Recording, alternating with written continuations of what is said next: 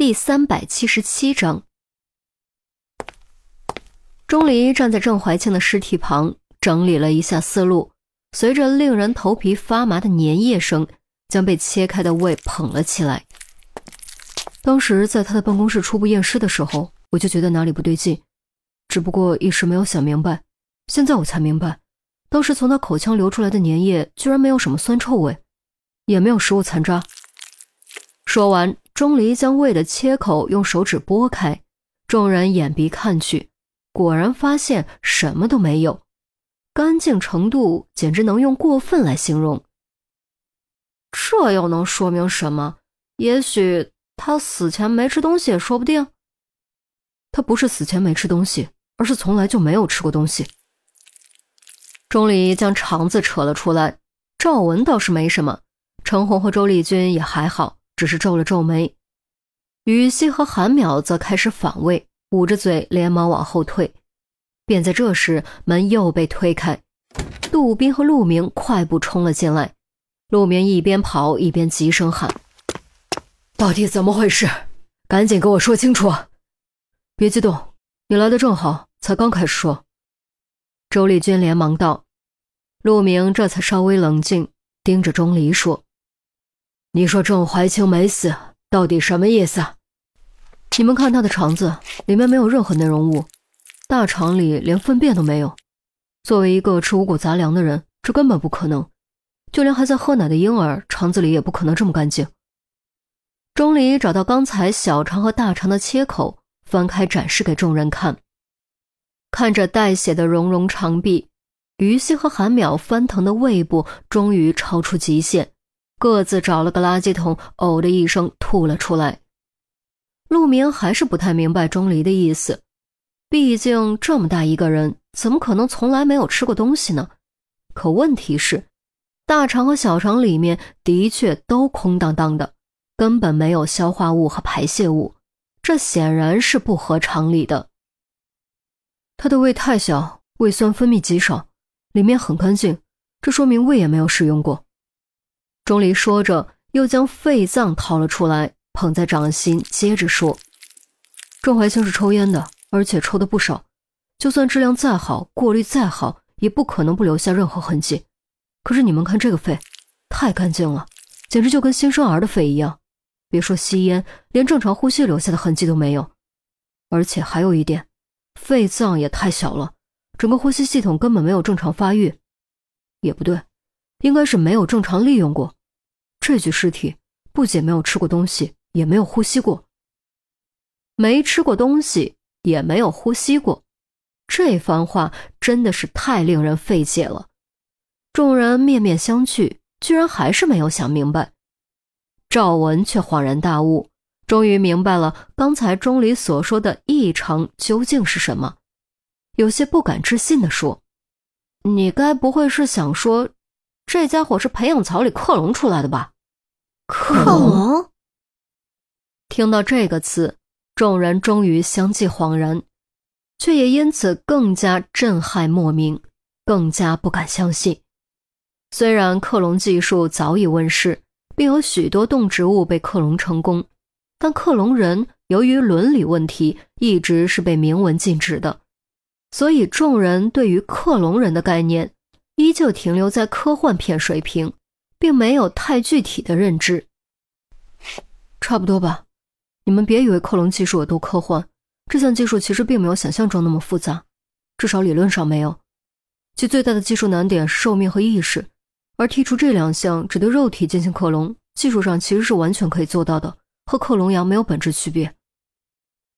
陆明完全明白了钟离的意思，晃晃头，翻了个白眼，长出口气，指着尸体说：你是想说郑怀清搞出了一个自己的克隆体，并用克隆体假死？钟离点点头。你们别忘了，郑怀清旗下拥有全国顶尖的生化实验室，尤其这两年他在生化和生物科学领域投了不少钱，偷偷摸摸折腾出这么一具克隆体，完全是可以做到的。众人仔细回顾，果然发现郑怀清旗下的确拥有一家生物研究所，以他的财力，再加上这方面的便利，弄出一具克隆体的确不难。也许他搞克隆体是为了永生，有钱人不都喜欢追求这个吗？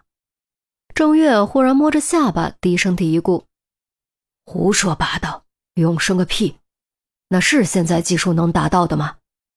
陆明瞪了郑月一眼：不可能的，意识转移和细胞层面对寿命的记忆几十年都不可能搞得定，所以郑怀清不可能是为了这个，他就是为了给自己留后路。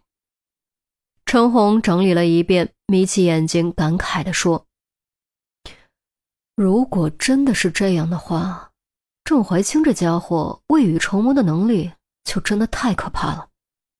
哼，没有这种能力，他怎么可能站在今天的位置？这个家伙内心的复杂程度远不是我们能够想象的。陆明冷笑着说，同时给钟离使了个眼色让他继续。严格来说，这只是个残缺版克隆体，郑怀清要的只是同样的外形和 D N A， 好借此掩人耳目而已。不过他并没有想隐瞒我们，这一点倒是可以肯定的。钟离话锋一转，陆明接口便问：什么意思？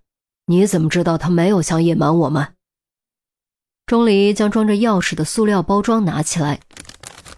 尸体内部的情况一解剖就能发现问题，这是毋庸置疑的。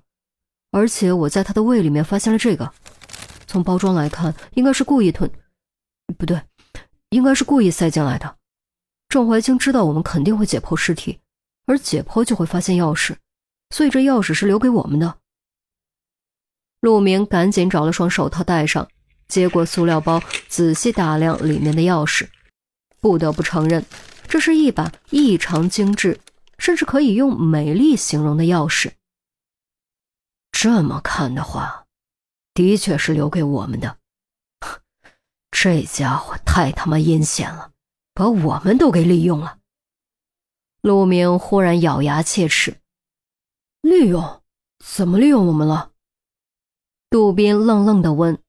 陆明冷笑了一声：哼，你还不明白，他肯定早就看破了杜瑶瑶，就是那个秘书，知道梵高会利用他对自己下毒，所以将计就计，假死脱身，这样梵高就不会再找他的麻烦。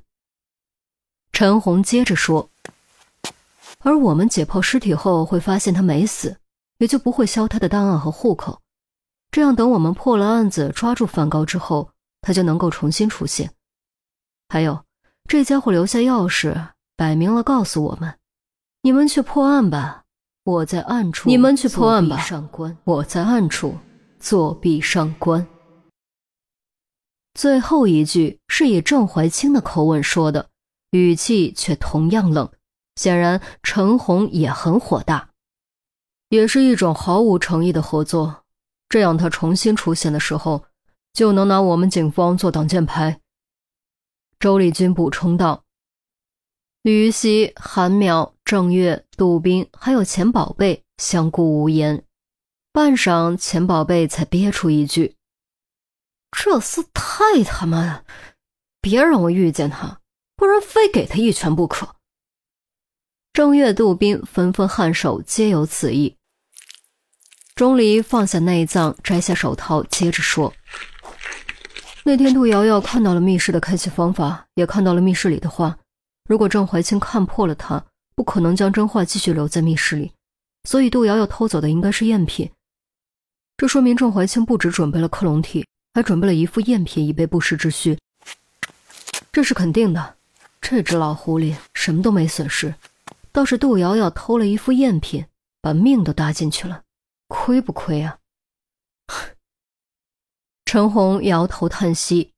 便在这时，于西忽然插言：我在想，郑怀清这么聪明的人，看破杜瑶瑶之后，应该能想到杜瑶瑶会被灭口吧？他将计就计，根本没有给杜瑶瑶悔过的余地，会不会是想反过来利用梵高，借梵高的手除掉杜瑶瑶？作为对他背叛的报复和惩罚呢？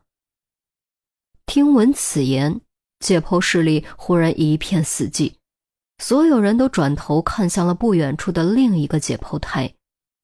透过蒙布，依稀能看清尸体的轮廓，而这具尸体就是杜瑶瑶。